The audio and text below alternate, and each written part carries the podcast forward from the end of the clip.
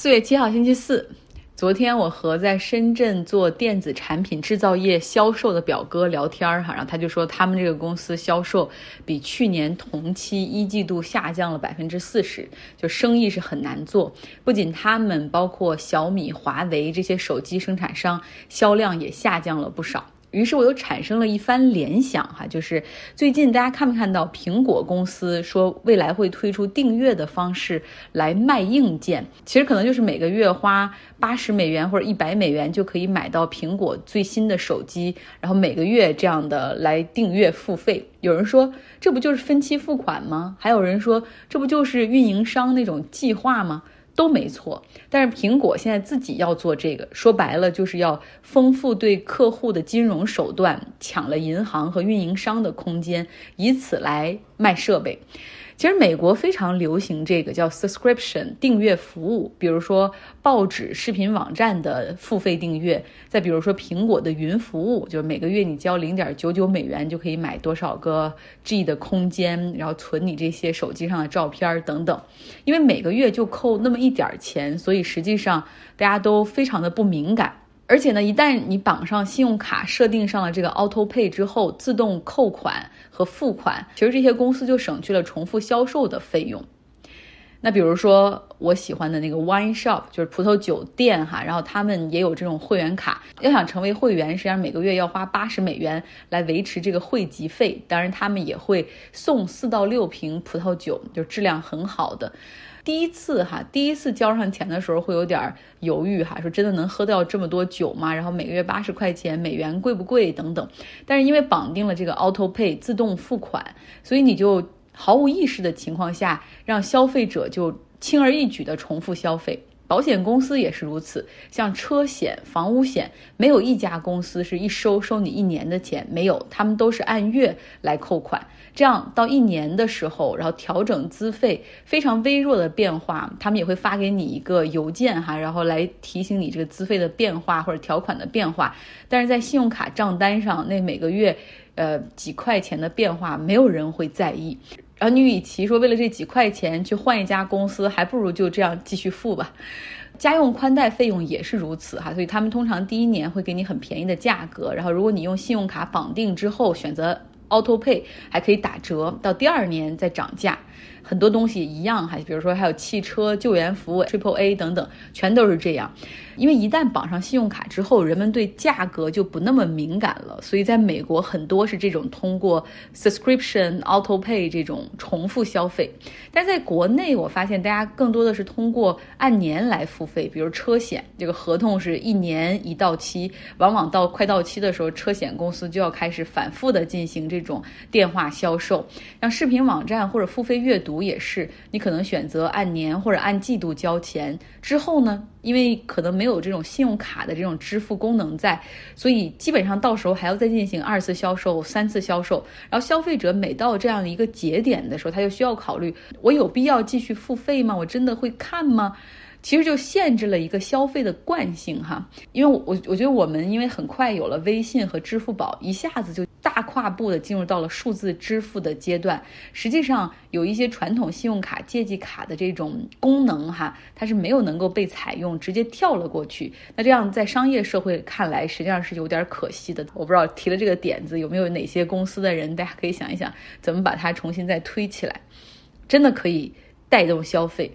OK，今天美联储公布了议息会议的会议纪要。那虽然呢，三月份加息二十五个基点，靴子已经落地，但是资本市场还是非常希望能够从会议纪要中去找到接下来的加息议程的一个预测。发现联储有投票权的这些委员们比较倾向于一一边快速的缩表去降低债券的持有，一边加息来应对这个非常高涨的通胀压力，让经济快速的降温。市场甚至读出了一些下一次加息可能是五十个基点的倾向。于是今天我们看到了美股哈，这个会议在议息会议公布之后就开始哗啦哗啦的下跌，纳斯达克跌幅超过百分之二。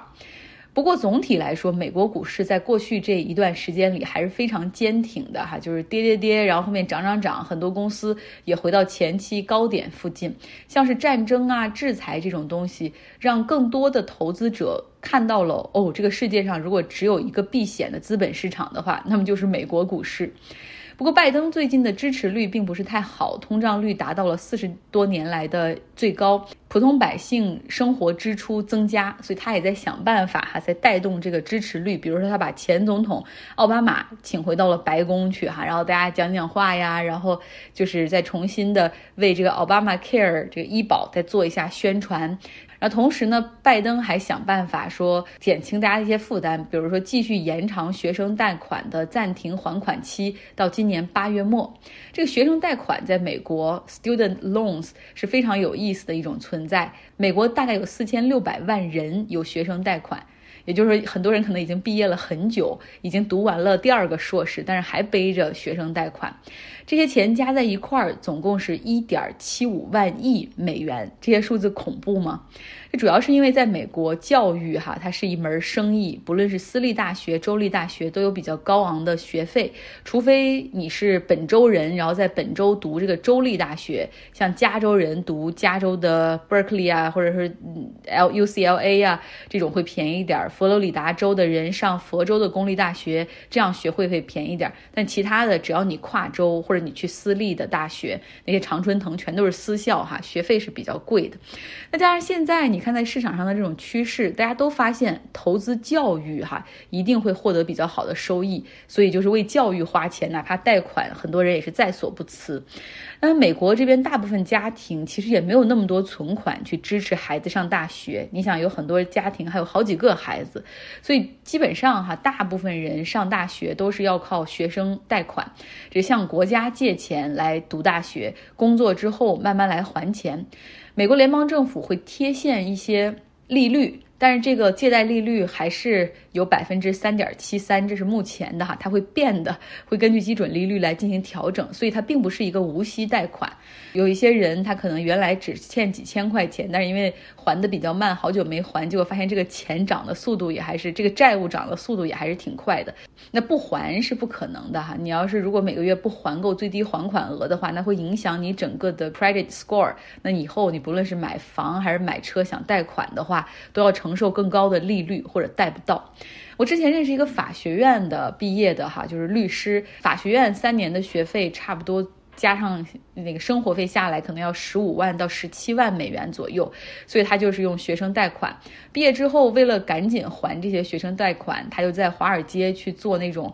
并购律师事务所里面工作，哈，一周特别辛苦，工作九十个小时，然后大概干了一年多，还完贷款之后立刻辞职了。然后我还认识很多人，他们每个月坚持只还最低还款额，因为期待着某一天美国可以有一个像 Bernie Sanders 那样。的人上来当总统，然后就免掉所有学生的贷款。那疫情开始之后呢？美国政府先后七次宣布暂停学生贷款的还款，因为感受到大家的，尤其是一开始疫情刚开始，经济不好，这个压力都很大。然后呢，这段时间是可以暂停还款，而且也不会收利息。那这样的话，每个月会给美国经济带来五十亿美元的好处，就是暂时不用还款，这些钱可能就会流入到消费市场。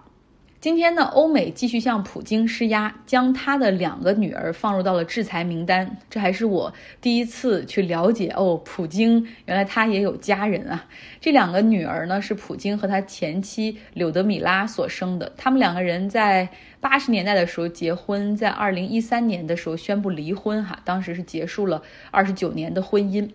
普京在二零一五年的时候，当时在他一场那个超长马拉松的新闻发布会上，就回应各种各样的提问。有人就问到说他的家人的情况，然后他就是说过，他有两个女儿，他们一直都是在俄罗斯学习、生活和工作，能够讲流利的三门外语。然后他为他们感到骄傲和自豪，很少提及他们啊，是因为每个人有自己的生活方式和家人相处的方式等等。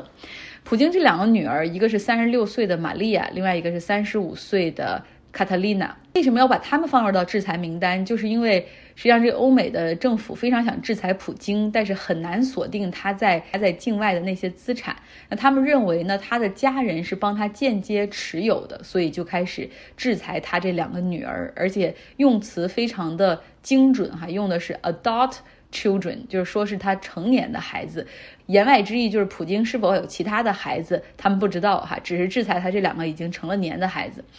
三十六岁的 Maria，她是毕业于圣彼得堡的生物学系，之后呢又在莫斯科国立大学完成了医学学位，目前是医学专家，专攻内分泌系统。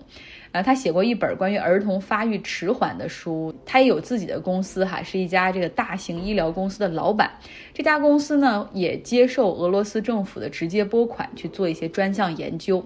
她的丈夫是一个荷兰人，在俄罗斯国家能源公司里面做高管，不过说目前两个人已经早早就是分居的状态了。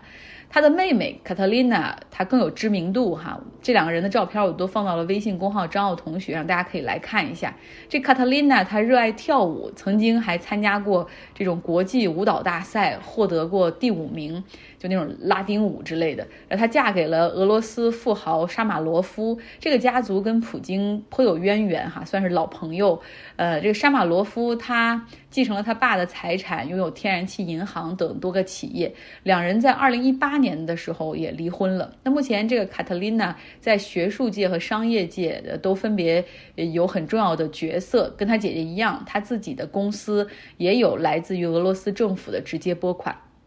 除此之外呢，欧盟议会还提出将禁止进口俄罗斯的煤炭，但这个实际上量并不是很大，一年才有四十亿欧元的采购量，整个欧盟地区。同时呢，欧盟还对四家俄罗斯的银行实施全面的交易禁令。那这一些禁令会涉及到俄罗斯和白俄罗斯的一些商品，总共是五十五亿欧元，大部分是木材、水泥、海鲜、酒类。但是说实话，上述的这些制裁比起目前依旧正在交易的石油和天然气来说，那都是小儿科。像欧盟首席外交官也承认，欧洲每天哈在俄罗斯能源上所花费的钱是十亿欧元。那这些钱实际上正资助着俄罗斯军队在乌克兰残杀无辜。明天可能想讲一讲，就是在诸多的俄罗斯出口品中哈，其实除了石油、天然气之外。还有一个东西，实际上对世界的很多国家很重要，那就是化肥。明天我们来聊聊化肥的故事。OK，今天的节目就是这样，希望你有一个愉快的周四。